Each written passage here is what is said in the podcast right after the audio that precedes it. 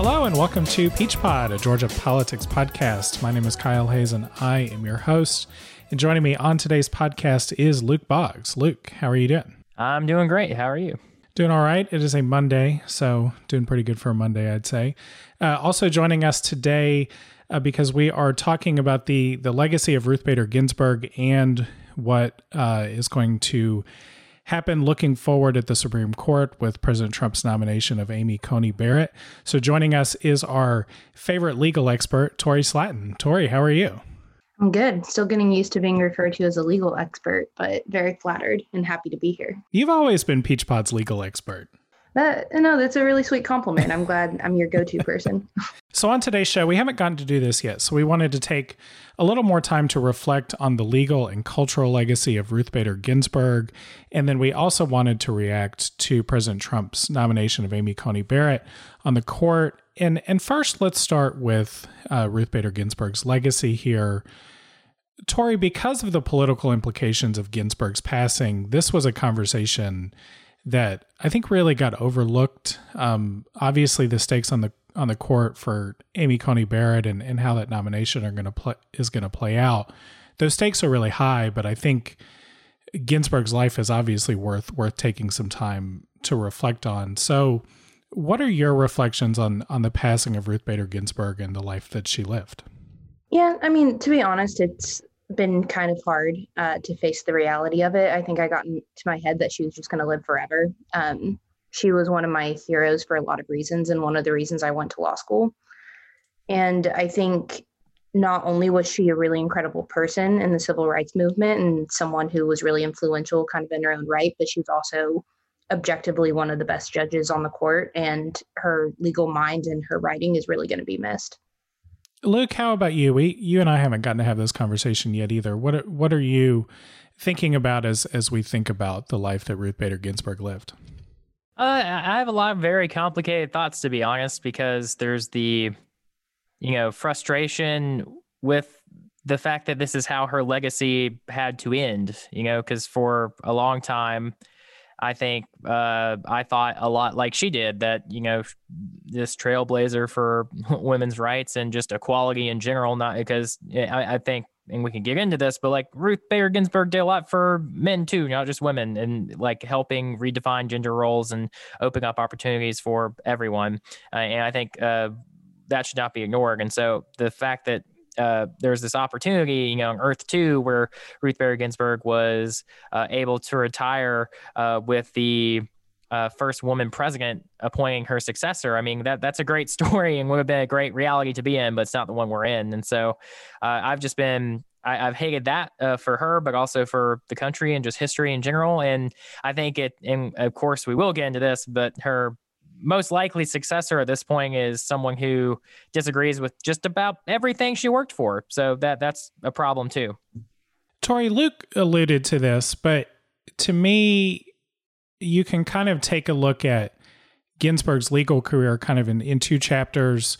The first chapter of which is her time as a lawyer in the 1970s, writing briefs and cases that would appear before the Supreme Court and other courts that really changed the way discrimination on the basis of sex is it happens in the law and in the way in which she had an impact on that. And then obviously the second chapter is her time on the Supreme Court. What do you think, what comes to mind for you about the legacy of her legal career before she took a seat on the court and all those cases that she was involved in the 70s? I mean, I think it's amazing that she had a legal career at all in the time she would have been developing one. I think it's amazing that she was one of 9 women at Harvard Law when she went, whenever she graduated, even though she was in top of her class and on law review and had done all these incredible things. And she would have been like the model law student, the person that everybody wanted to hire, but because she was a woman, because she was Jewish, because she had a family, she couldn't even get a job as a lawyer initially coming out of law school. And so I think it's something that we take for granted that she didn't always have really the career that she wanted. She started out as a professor and then she had to really, really work her way in. And I think it was with that vindication that she was able to get to break so many barriers because she saw firsthand how unfair the system was and was in a position to do something about it, unlike a lot of women at the time. So I think it's really easy to kind of see trailblazers when we look back and it's like, well, that would have happened anyway, and forget like what a positive impact one person can really have. And I think her time in her early careers, whenever like she first started arguing in front of the Supreme Court, whenever she was really like making her own way and showing the world what a female lawyer actually looks like, is some of her best time, I think. And is it notable to either of you that her approach during this chapter in her career was often to take on the cases of male plaintiffs and to point out instances of laws or application of the law that actually discriminated against men in a way to demonstrate that discrimination on the basis of sex hurts both men and women? I didn't know that about the way in which she approached those cases in the 70s until I was reading a lot of these recaps of her life. What do you think about that approach that she took? I think it is a testament to knowing how to play her judges, basically, and know how to talk to their sympathies, because, you know, in a society that was as sexist as the one that Ruth Bader Ginsburg found herself in, it's not surprising that she had more success making arguments about, oh, look at what these poor men are going through, rather than, you know, being yet another person saying that women don't have equal treatment in the law. I think it just shows even her feminism was ahead of feminism. She, you know, that's what feminism has become, is this way of attacking the patriarchy in a way so that everyone can benefit, including men. But I think even that theory was being worked out at the time, and she was able to, I think, capture it in a way that was really exceptional for her. It was a very unique approach that she took, and it was also just shows how brilliant she was in that argue things objectively, even though like you can like scream like this is unfair, but if you take a different approach, then you might be able to like help somebody see your point of view. And I think that's the brilliance behind her arguments. One of the quotes from her that kind of stuck with me in reading coverage about her life was something she said, I believe it was to a group of Harvard Law students, where she said, fight for what you believe in, but do so in a way that will encourage others to follow you or to join you. In some ways, that combined with the approach that she took in these cases where she was highlighting discrimination against men as a part of a legal strategy, that sort of approach, to me, feels just like a little bit out of step with the way that activists approach things these days. I mean, it would be hard for me to imagine like the case that achieves marriage equality dealing with some sort of like legal issue that actually impacted straight couples. Like, so much of like activist politics today is about centering people who are harmed by, you know, systems of injustice that we have. To me, I don't know. There was just some sort of like disconnect there. Does that approach stand out to y'all, or are there lessons to take from that quote of hers to fight for what you believe in, but do it in a way that would encourage others to follow you? I mean, I want to hear Luke's thoughts on this too, but I think we're able to argue the way we argue today because of trailblazers like her, bringing some of those ideas into the mainstream, which opened up a lot of doors for new ideas. And I mean, today you can do so in a way that others want to follow you by centering people who were historically more marginalized. I think at the time she had to appeal a certain way. And so I think it's not just arguing the way that she did back then, but I think it's arguing in the most intelligent way possible that will get people on your side. And that changed over time because of her. No, I think Tori is exactly right there. And to like put it another way, the reason we are able to argue the way we argue now is because Ruth Bader Ginsburg was successful and won her court cases. And, you know, again, the reason she did it was not like just solely because she wanted to I guess, argue these cases in a way that feel less controversial or feel like backwards today. It's like, because of the society she found herself in and the requirements of convincing the all 9 men that she was facing that, like, this is a problem and you should think about it, she had to make arguments that they would agree with. And so, I mean, I don't want to speak for her, but I would guess that's not the argument she would have made in an ideal world, you know, to put it in terms that, you know, resonate with me. She wanted to win her cases. She wanted to be a successful lawyer and, like, move the ball on these issues. And so she was willing to make the arguments that would put her in the best position to do that. And the fact that she was doing it in front of a panel of 9 men just shows what she was up against in itself. So a lot of this occurred in the early stages of her career, but she was put on the Supreme Court by President Clinton in 1993. And then she spent, 27 years on the court after that. And so there's an entire body of her legal work that comes after she's appointed to the Supreme Court. For a question for each of you, what do you think the legacy of her time on the court will be? You know, are there particular decisions or dissents that she wrote when she was on the court that resonate with you, that you think, you know, her writing or her arguments that will stand the test of time, even though, and we'll get to this in a second, even though we're looking in the short term at a relatively dark time for progressives on the court. What do you think from her time on the court will stand the test of time?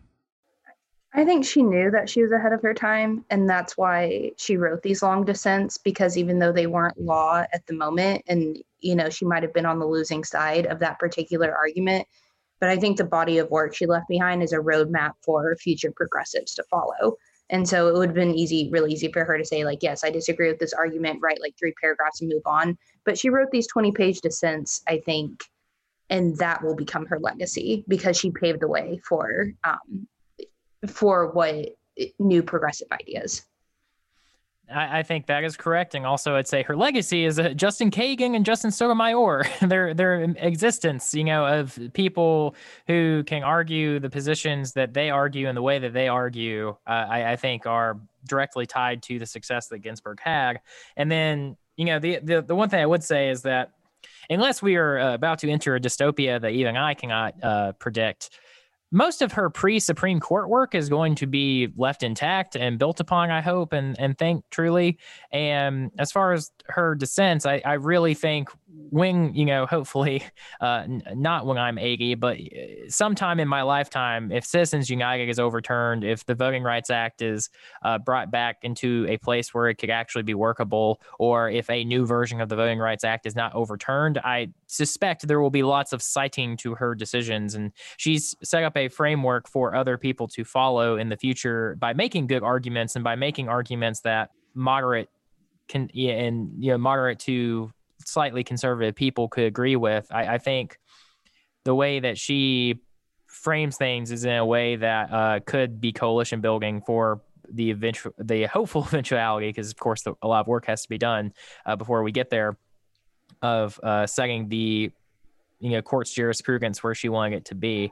If we get to live in the world that Ruth Bader Ginsburg wanted us to get into, and the court go in the directions that she wanted, her work, even in the dissents, will be a big part of that. One of my favorite moments of her on the court, actually, and she was on the winning side of this one, was Obergefell. So one of my favorite moments when the questioning was, it was in the questioning phase, and she made the argument that marriage was not at all the way the founders intended, because marriage was initially founded to make women property. And she was like, thank goodness that we've moved on from the original, how we originally saw marriage, and thank goodness we're seeing it as an evolving entity, because it was so backwards. And I really like that, because it was taking her own feminism and it was extending it, like, that logic into new territory. And I think, like, that little things like that she was able to tie in her own experiences as somebody who did face a lot of oppression, and then apply it to others. It's like little things like that I think she'll be really well remembered for. I think another thing that she'll be well remembered for is, even if the legacy of her arguments does not shift the court in sort of the medium to long term, you know, some of her dissents inspired legislation. The first bill that President Obama signed that dealt with pay discrimination was largely based on her dissent in a case that shortened the time period women had to challenge discrimination in their pay for their employers. And I think when you look at the Shelby County decision on the Voting Rights Act and the dissent that she wrote, I mean, the last few years have largely proven what she wrote in the dissent right. I mean, if she said that, you know, getting rid of that section of the Voting Rights Act was like getting rid of your umbrella in a rainstorm when you're not getting wet. I mean, right now we're soaked. And she was right about that 7 years ago. And so, you know, I don't know that is an argument that's going to be received well by the court in the short to medium term. But if progressives control government after this election, the voting rights protections that are put into place and the ones that are already being considered and have been considered in the U.S. House under Democratic control, I mean, those are largely, you know, stem from arguments that she made in the dissent in that case. The one thing I'm left with, though, and I think we've kind of touched on this, but maybe to speak to it more directly, is she had a brilliant legal mind. She had a lot of success in the courts, and she wrote a lot of strong dissents that will serve the basis for progressive victories in the future. But it's not common that, like, people who have brilliant legal minds also become these, like, cultural icons. And so why do y'all think late in her life she became the notorious RBG, this, like, really notable cultural figure on top of all of her legal accomplishments? I mean, part of it is that she entered the court as a moderate, and then she got more progressive throughout her time on the court. And part of that is because the court went back and forth, and it, by the end of her stint, was actually becoming more conservative. And so she had to be the liberal voice. And part of it was, like, her own ideology evolved. And I think that as that happened, more people started paying attention, and she started having a really active voice where her dissents got longer and her arguments got, I think, a lot better. And so I think that was part of it. And then I think just because the internet exists, and she's a really lovable character. And so if you pay any attention at all to politics, then, you know, she's clever, she's fun. Some of her interviews, she's just adorable. And I think people just started paying attention. Yeah, I agree with that entirely. And I think another aspect of it was just the fact that due to the internet and due to people starting to pay more attention to her very unique, very compelling story got heard of in a wider way that I don't think people were even aware of when Clinton appointed her. And, like, I can even back this up with my own personal experience with her in law school, which was, you know, as is very appropriate. I want to be fair. A lot of people say Scalia is a great writer, and he is a great writer. And I would find myself in law school in the early days having to read cases and have to read Scalia majority opinions. And, you know, he's a very good writer and he makes good arguments. I'd be like, I don't want to agree with this, but I find myself agreeing with it. And then I would, you know, flip the page at the end, and it would be a Ruth Bader Ginsburg dissent. I would be like, all right. And then I agree. It's like, oh yeah, I am still a liberal. That's right. And, you know, it's like her argument would just, like, completely deconstruct everything that he said. And I think both in her, like, I think her friendship really with him was genuine and evolved. And she probably learned a lot from him and his ability to make, you know, interesting legal opinions with some good turns of phrase, like the umbrella one that you mentioned earlier, Kyle. And so I think that's a big part of why her legacy grew and became what it was. It's just her ability to take on the conservative majority on the court and to be a voice to a lot of other people's anxieties that even while, you know, the majority ruled that day, that does not mean that they are completely right, and there's lots of flaws in their reasoning. And I think, especially in the past 4 years, there's been a lot of frustration on my end and a lot of other people's end of just the inability to make progress, and frankly, like a feeling that like you're crazy that you have these strong beliefs and you're fighting for things and they just keep not working out. And I think having her on the court and being a great writer and a great understander, really, of where the conservatives on the court were coming from and being able to break down their arguments and explain why they were wrong. I think just having someone who's able to articulate that so well was a great value to the court and the country and to, aspiring lawyers like myself. It's really funny you said that, actually, because I got really emotional when Scalia died. And I think part of it was because, and maybe you feel the same way, I felt really lucky to be able to be in law school while those two were on the court, because they were both such amazing writers, and they argued, you could hear that in their arguments, they had discussed it amongst themselves and argued with each other. And then the opinions were better because of it. And it was a really, really sad day when we lost Scalia. It was even sadder when we lost RBG. But just losing that period of the court was also really hard, because I thought it was a really interesting, balanced court. Yeah, no, I do agree. I think there's always the, it was, back in my day, it was better. But I do kind of feel it really was better back in our day, though. That's right. Yeah. We had the best court. That's right. And the composition of that court was so good, in the sense that, Kennedy was a true swing voice, and on a lot of issues that really matter, he was able to, help that. And the thing I find myself thinking, though, is despite like the great argumentation that happened on that court, a lot of terrible things happened on that court too, but at least they explained it well. Yeah. Well, I think both sides, there was no case was taken for granted. Both sides really had to argue hard. And I think there was like this feeling that like it was possible to swing them both ways, which again, ended up with horrible decisions that we're going to have repercussions forever. But some of the best decisions the court ever made also came from that iteration. Yeah, I think that is a great way to put it. Yeah, it really was the best back in our day, is the conclusion. So unfortunately, the court is going to enter a new phase here. And on Saturday, President Trump formally nominated Amy Coney Barrett to replace Ginsburg on the court. Barrett, who is 48, she is a judge on the Seventh Circuit Court of Appeals and is more widely known as a conservative legal scholar who taught law at Notre Dame for 15 years. Barrett is a favorite of social conservatives, who view her as a pretty reliable vote to advance their agenda on social issues like abortion, LGBTQ rights, and gun ownership. First thoughts from both of you, just the reaction of her being the nominee from President Trump, and your initial thoughts on what her ascension to the Supreme Court means for the court going forward. I was not surprised, because Trump has said, like, semi-publicly multiple times that this seat specifically belonged to Barrett. He got criticized, actually, by some people on the right whenever he didn't nominate her under Kavanaugh, and that was essentially like the deal he made, was that this was her seat.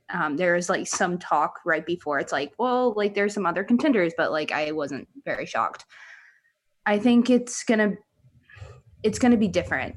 I think it's a lot of people enter the court moderate, and then they kind of find their voice. I think she's gonna enter the court extremely conservative and become immediately one of the most right of the right people on the court. She has like parts of her record are mixed. Actually, like she has like a couple good decisions on immigration overall. I'm an immigration attorney, by the way, for those who haven't listened before. But overall, it's not, her record is pretty bad. It's not bad. It's just so far right wing, and it's way more than what I think we're used to from young judges. So it's just going to be different. And she's not even 50. She's going to be on the court a long time. Yeah. I had a very similar reaction to Tori. I put money down literally on her being the nominee, Trump's nominee, just because he had literally said publicly that he was saving her for the seat. So I gotta be stupid to not do that. That not surprised. The thing I think, just starting off, is that I think We've learned from Gorsuch especially that nobody turns out the way you think they're going to, and that judges are going to be unpredictable when you give them a lifetime term. And I don't think she's going to be any different. And, you know, just to like highlight what makes me think that already about her is, in, you know, thinking about today's show, I saw an article that from Politico that was called, you know, like feminist icon Amy Coney Barrett. And I'm just like, what hot hell is this? And I read it, and it actually was not what I expected it to be at all, which was basically making this argument that was actually interestingly reminiscent of what we were just talking about with Ruth Bader Ginsburg, in that her like family life situation is directly attributable to like the work that RBG did, because her husband is also a lawyer, and a pretty successful one from what I've heard, and that they have like both gone in times where they were home with the kids, and you know, sometimes he's been at home with the kids, and apparently lately since she became a judge, and I'm sure now he's carrying more of those responsibilities. And then there was time where she was, and as Tori, are pretty low for feminism, though, if that's feminism. Yeah, no, I mean, I agree. Yeah, she co-parented. I agree, but, you know, we've slowly been slipping, you know, back to the 1970s as this presidency has gone on. So on that front, I agree that's a low bar, but it's still there, I guess, is one way of thinking of it. And then the other thing, I mean, just the fact that like people are making that argument is fascinating to me. That was the primary thing I wanted to point out with that. But the where I was going with it exactly, though, was just the fact that those aspects of her record exist, and just thinking about her record in that way. And, you know, what Tori was mentioning about how some of her decisions on immigration issues, which, you know, from what I've heard, are very important to Donald Trump. You don't know how people are going to turn out exactly. And so that's one area of unpredictability. And then some of her unpredictability also lies in where she has publicly discussed her legal ideas. And I think it's interesting because what we know about her publicly in the writing that she did, since she was a professor for quite some time, makes her more unpredictable rather than less, even though she's like written down on paper what she believes. Yeah, it was interesting to me. You know, a lot of times when you're considering a judge as they get elevated to the Supreme Court, you're looking at their judicial record, how they've written in cases that they've ruled on. In Amy Coney Barrett's case, she's written a lot on the law and put a lot of her theories out there, but she's done so as an academic and not in the context of specific cases. But I think maybe the place to start, I'm ready for y'all to unleash your legal wonkery on our listeners here. And maybe the place to start is her view of stare decisis. And so just to get all of our listeners together here, tell us what stare decisis is and how important Barrett's views are on stare decisis, how important those views are as we consider what her impact on the court is likely to be. So stare decisis is the idea that there's an inherent truth in the world, and each court is working towards that inherent truth. And so when they find a truth, you have to honor it with the next decision. So it's where we get the idea of setting a precedent for something. So if a judge rules something in a circuit, then everyone in that circuit is bound by it. When the Supreme Court rules something, then everyone in the country is bound by it. And there have been times that the court has set horrible precedents and then have been overturned. Because they're like, well, that wasn't the inherent truth. And so now we're going to find a truthier truth than that truth. My impression of Amy Coney Barrett is that she really honors it when it fits her agenda. And I do think she has an agenda, and does not honor it. She has said publicly that she does not think Roe is good precedent, and that she would not necessarily honor it if she got the chance. And I think that's what everyone thinks of when they think of her. And that's been her most controversial and the thing she's been most outspoken on. Luke probably has a much better explanation.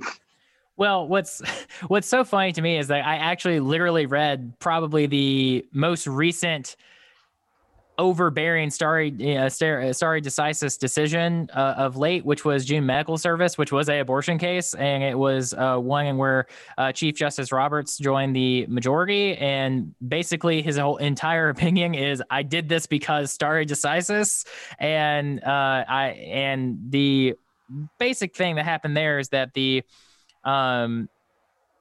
court had recently decided another case called Whole Woman's Health and said that this Texas law was creating an undue burden on women's ability to get an abortion. And then literally Louisiana's like, oh, that's cool, we're going to pass the exact same law. And then for some reason, it got back to the Supreme Court. That big some reason is actually just because Justice Kennedy retired and Justice Kavanaugh was put on the court. And Roberts was just like, no, this is sloppy legal reasoning. We are supposed to stand by things that we've previously decided and, you know, do better next time, kids.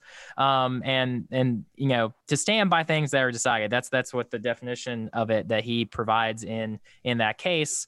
And she just doesn't seem to think that's very important. And it's not just in like the Roe example, it's in a lot of other places as well. And that's just really, really important to the legal profession as a stable institution that is predictable.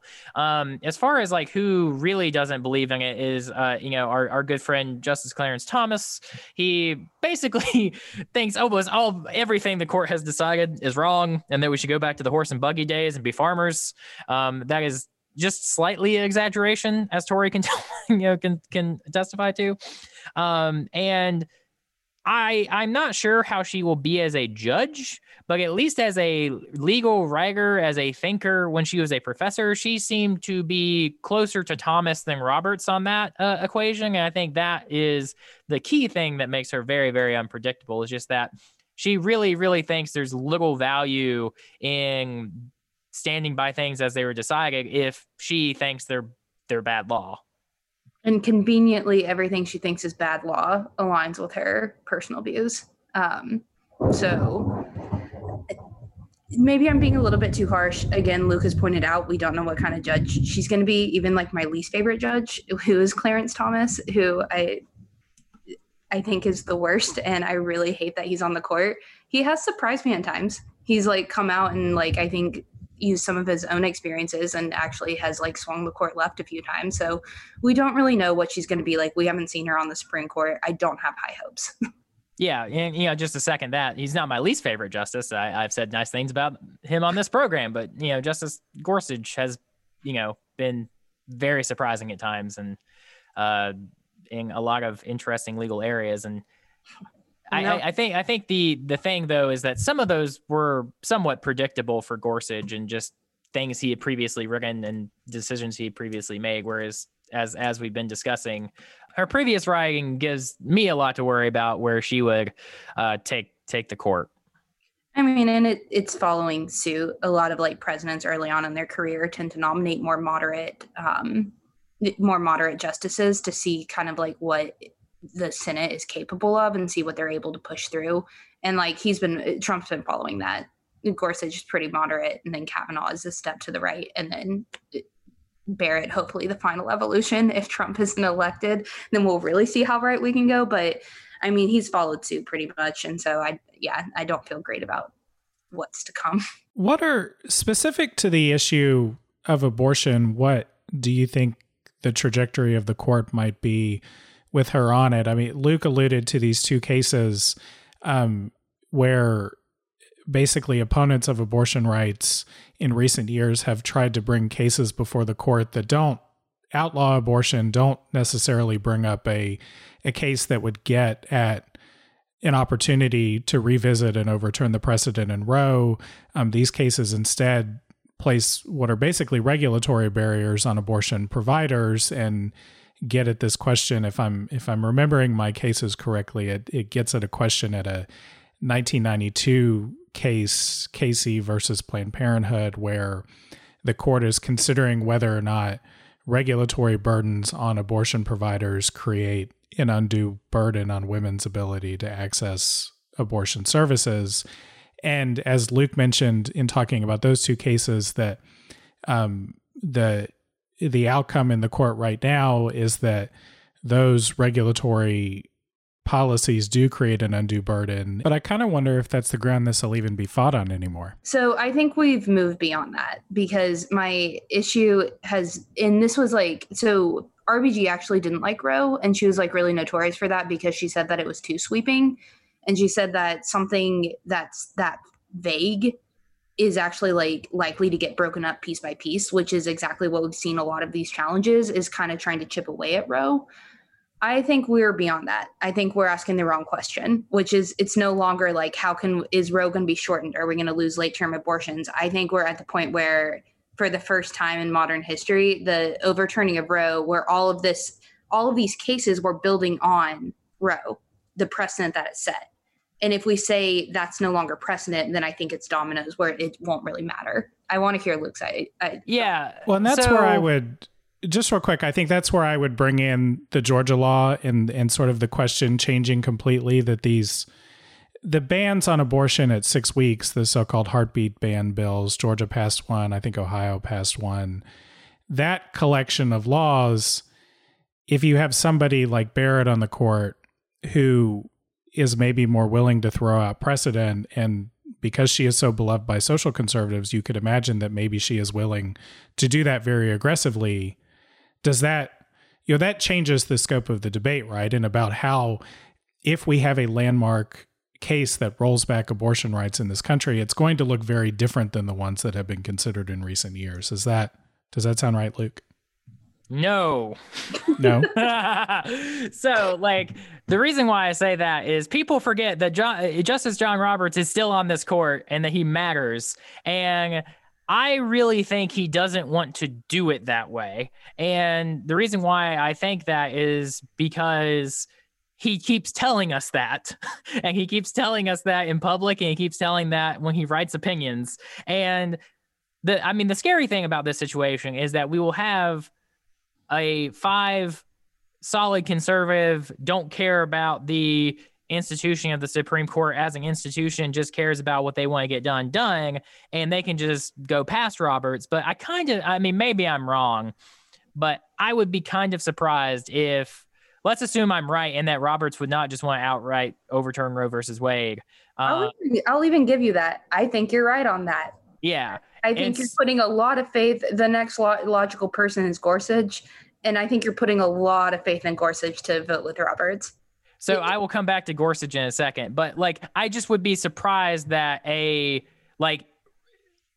know like you can't stop them, but I just feel like John Roberts is probably someone who can argue very well. And he'd probably be like, we cannot overturn Roe versus Wade as a 5-4, and I'm not joining your opinion. So if you do it, you're doing it without me. And I just feel like that probably will break someone. And I agree that Gorsuch would probably be the person to do it, since he actually has very interesting thoughts on privacy. And he seems to not completely hate the penumbras and the Griswold path. But that's a whole other story that I'm not going to get us into. Going back to June Medical, where Justice John Roberts, let me assure you, he was not being a champion for abortion. He ruled on June Medical the way he did. He lays out very clearly in his opinion, his concurring opinion, not the majority opinion. The reason that he joined the majority in striking down the Louisiana law is because the lawyers brought in, the state of Louisiana passed the exact same law and brought it before the court again. And the court had already decided that you can't do that. The other really key part of this, and this is where I think Roberts showed you the door that he wants to walk through, and he swung it wide open, is he's like, nobody on either side argued Casey, so I'm not going to talk about that, which is a justice's way of saying, hey, you should argue about this because you didn't, and maybe I would have said something differently had you argued about it.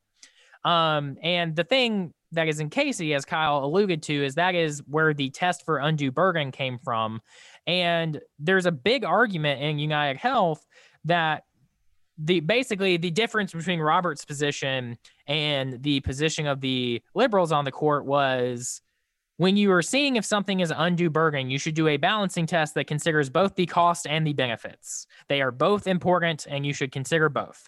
Whereas Roberts is saying, no, that's not what Casey said. And to be fair to Roberts, Casey did not say that. So he is actually being accurate there. What it said is you should see if it's an undue burden. And if it's an undue burden, then it fails. And if it's not, then it doesn't. And it doesn't matter if it is a benefit or not. Did that make sense? You're making sense from strictly legal theory. I understand what you're saying. Well, I mean, that is what John Roberts engages in. No, but I think we're in the weeds too much. And I think this is something that lawyers do a lot is we have a little bit too much faith in the court and we forget the politics surrounding this. And the truth is Trump would not have been elected without the anti-abortion voting bloc. These three justices now who are on the court were handpicked for this specific issue.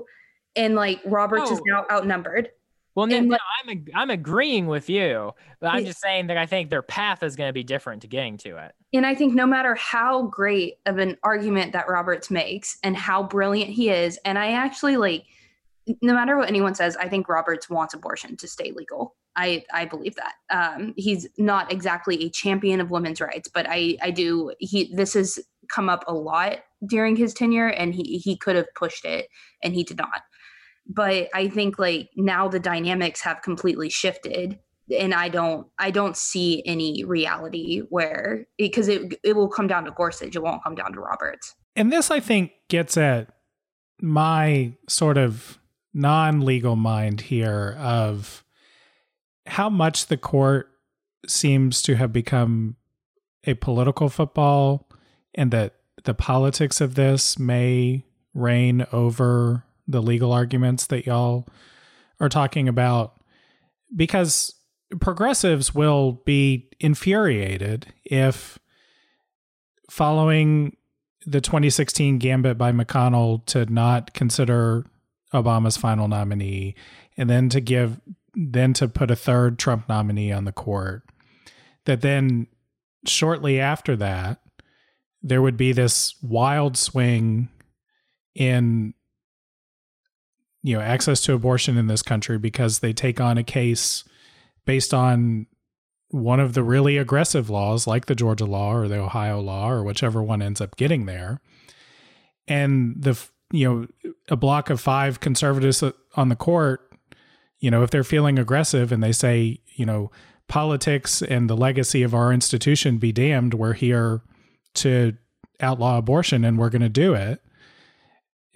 That to me raises this sort of existential question of the court of them, five conservatives taking that step and then what the backlash to that is. There'd obviously be a political backlash on Republicans in Congress and up and down the ballot. But what, in your view, if the court is really aggressive, particularly on this issue, what are the implications there for the legitimacy of the court and whether or not both Republicans and Democrats, progressives and conservatives, throw up their hands and say, this is just another political institution. This is no longer something separate from Congress or the executive. I mean, it's always a political institution to an extent. It gets to kind of ride above, I think, the drudges in certain other parts of politics because of the lifetime appointments and the fact that it's extremely difficult to impeach a justice. But I think it's always been somewhat political. So I don't think that's anything new, but I do think that as Congress has gotten more partisan and have become more obstructionist on both sides, I think the court has become more important because that's where a lot of these decisions are coming from. At any point, Congress could have passed a DACA law. Theoretically, but even though it's extremely popular, where 80% of the country now wants DACA to pass, they haven't been able to do it. And the court's the one that saved it this year, even if it's only temporarily. So I think my point is that the court has moved into a more prominent role because the other branches have actually gotten weaker to some extent because they haven't been able to work through some of these things that could be legislation. That should be legislation. And really that's even the court's view. If there's anything that most of the justices hate unanimously, it's having to be the only branch that is capable of dealing with these issues. I think that is one thing they would vote 9-0 to. I mean, to be more direct though, would a sudden aggressive shift, the overturning of Roe and the endorsement of one of these really aggressive anti-abortion laws, would that break the court as we know it? I think you're asking the wrong question. I think Mitch McConnell has already broken America, and that we're already at the point where fundamental change is going to happen, and the court is a symptom of Mitch McConnell, not a cause of what is to come post him.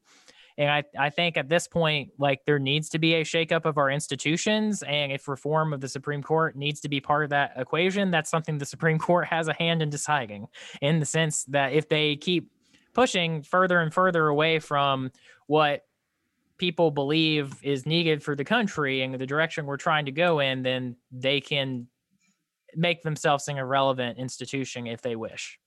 Well, and I think Luke's absolutely right. In that, I think the Garland scandal, so many people lost faith in the court because of that. And almost every time a major decision comes out, it's brought up again. It's like, well, Garland would have voted this way. And I think there's so much about like what could have been and what should have been. And McConnell messed with the legitimacy of the court when he made the decision not to give Garland a hearing, because you didn't advise and consent. And so you kind of threw that away, and now it's become more conservative than what it should have been.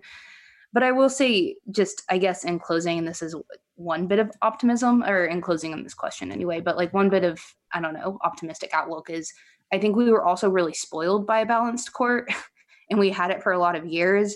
But the reality is that actually hasn't been historically how the court has been. It's really swung right and left. And so even though this is going to be a different phase, it's not all that abnormal for history.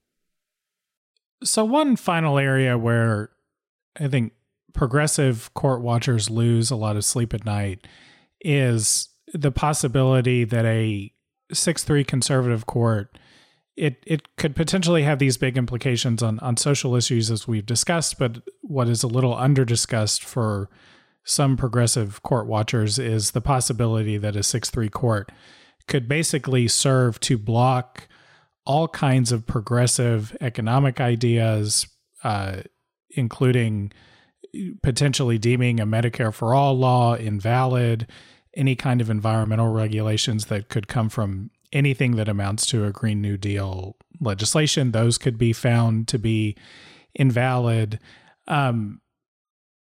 And the worst version of this that's often called back to is this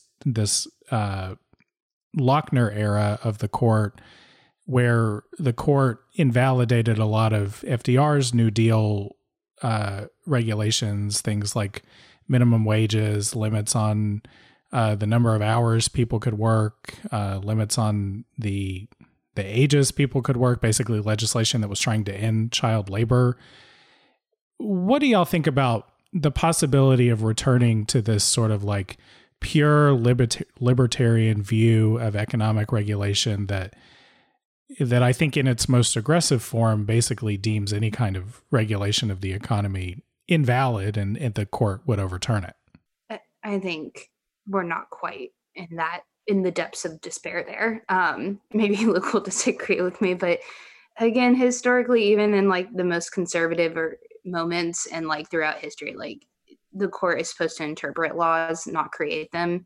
And I think even though there have been times when they've overturned laws and said like, no, that's unconstitutional, overall it's pretty rare. It usually they don't like taking power because that like delegitimizes their branch.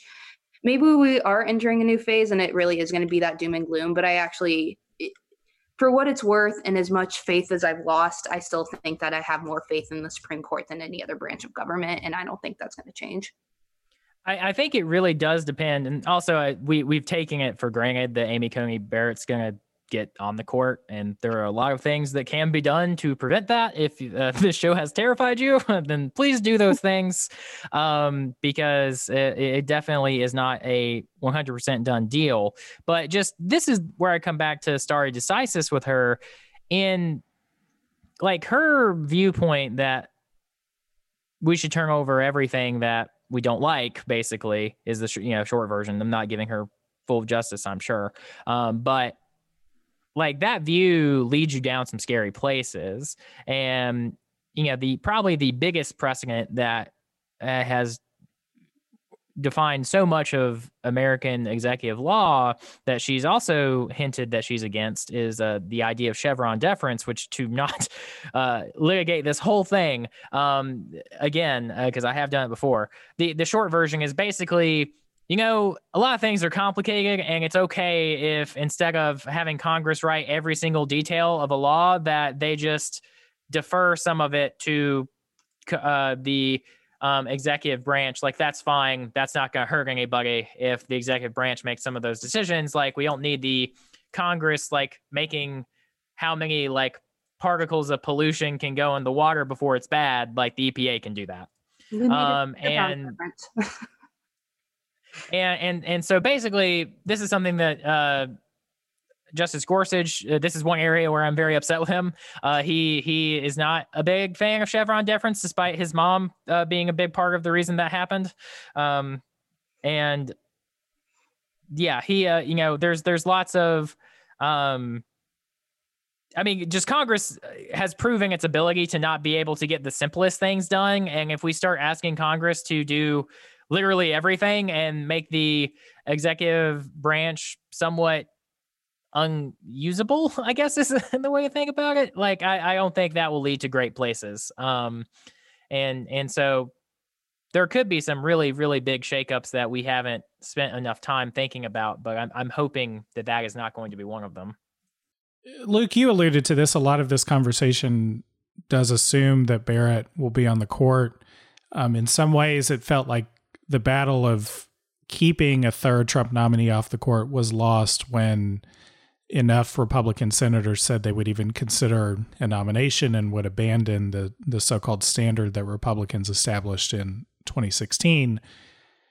But maybe that question is not fully answered yet. I mean, do you think that there's a possibility that Barrett does not end up on the court? And if she doesn't, what sorts of tools are available to Democrats in Congress and progressive activists from the outside who would prefer that she not get this seat on the court?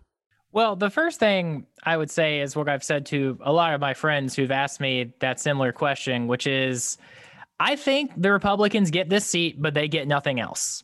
And that they just, you know, and I'll give you a quick example. I think I've discussed on the show previously. I've had to talk about these things so much lately, I forget who I say what to, but like, just look You're at so Lindsey popular, Graham. Luke. Like, Lindsey Graham was a very popular senator from South Carolina for a long time. He had a lot of easy races where he was able to win re-election and remained very popular in his state and outside of it. And now he is in a really, really tough battle for his re-election with someone who's career and, you know, like, notoriety are significantly less than his. And I don't think that's an accident from, you know, the Lindsey Graham of pre-2016 and all during 2016, really. The one that we've seen since Trump has taken the office of president is just a completely different person. And like, just being completely hypocritical and embracing, like, taking whatever you can by whatever he means and saying, I have no principles. You know, I don't think that's a great pitch for a political party. And while the base loves it and while their strong supporters like it, I don't think anyone else does. And so even if they get this seat, I think it opens up a huge can of worms for them. So that's thing one. But thing two, I mean, you know, it feels pointless sometimes, but like, actually calling your congressperson and writing them letters or emails and telling them you don't want them to do this, like, matters, because I mean, I've worked for many politicians, not, you know, federal ones, but state ones. And it's just like, there are issues. I won't go into which ones, but like, there are issues that like did not matter to me, did not matter to many people, but we got a bunch of emails about them. And so we're like, you know what, we're going to do something about this because someone shook our tree about it and was like, hey, you should care about this. And so we decided to care about it. And so, I mean, and this is kind of common sense, is like, as a public official, you are desperate for any indication of what the public believes on issues, right? And if you aren't hearing from people, you just kind of assume they don't care about that issue. Whereas if people are sending you stuff and they're saying, hey, I really strongly don't agree with what you're doing here, then that tells them like, oh, people actually pay attention to this issue and care about it. So I really think you should take into more consideration of the effect you can have by reaching out and seeing, just seeing what you can do. Yeah, I think I'd piggyback off of that and say, if shit feels real, it's because it is. Like, we're going to lose DACA. We're going to lose Roe unless we get a really liberal Senate and we keep the House, and unless like a lot happens in this election that we can protect those things with legislation. And that's like the beautiful things about checks and balances is this is not the only branch, but this branch is going to change a lot. And it's been our protector for years, and we don't have that anymore, which means like if you ever wanted to mobilize, now is the time to do it. Well, I think that adds an additional layer too, that the fight is not only about the outcome for this specific seat, but the outcome for Congress and the presidency, in the election that is coming in short order. Well, Tori and Luke, I really appreciate y'all getting together today, walking through Ruth Bader Ginsburg's legacy and what the future of the court's going to look like. Tori, thanks for joining the podcast. I always love being on, guys. Thank you so much. And Luke, thank you as always. Yep. Happy to be here always. Hopefully soon we will have better news to discuss. One day. I'm still hopeful. Alrighty, y'all. We'll talk to you again soon. That's our show for today. If you like what you heard, subscribe to Peach Pod. Thanks as always to our fantastic interns, Olivia Bauer, Peyton Childers, and Kelly Dobso for their help researching this episode. Until next time, take care, y'all.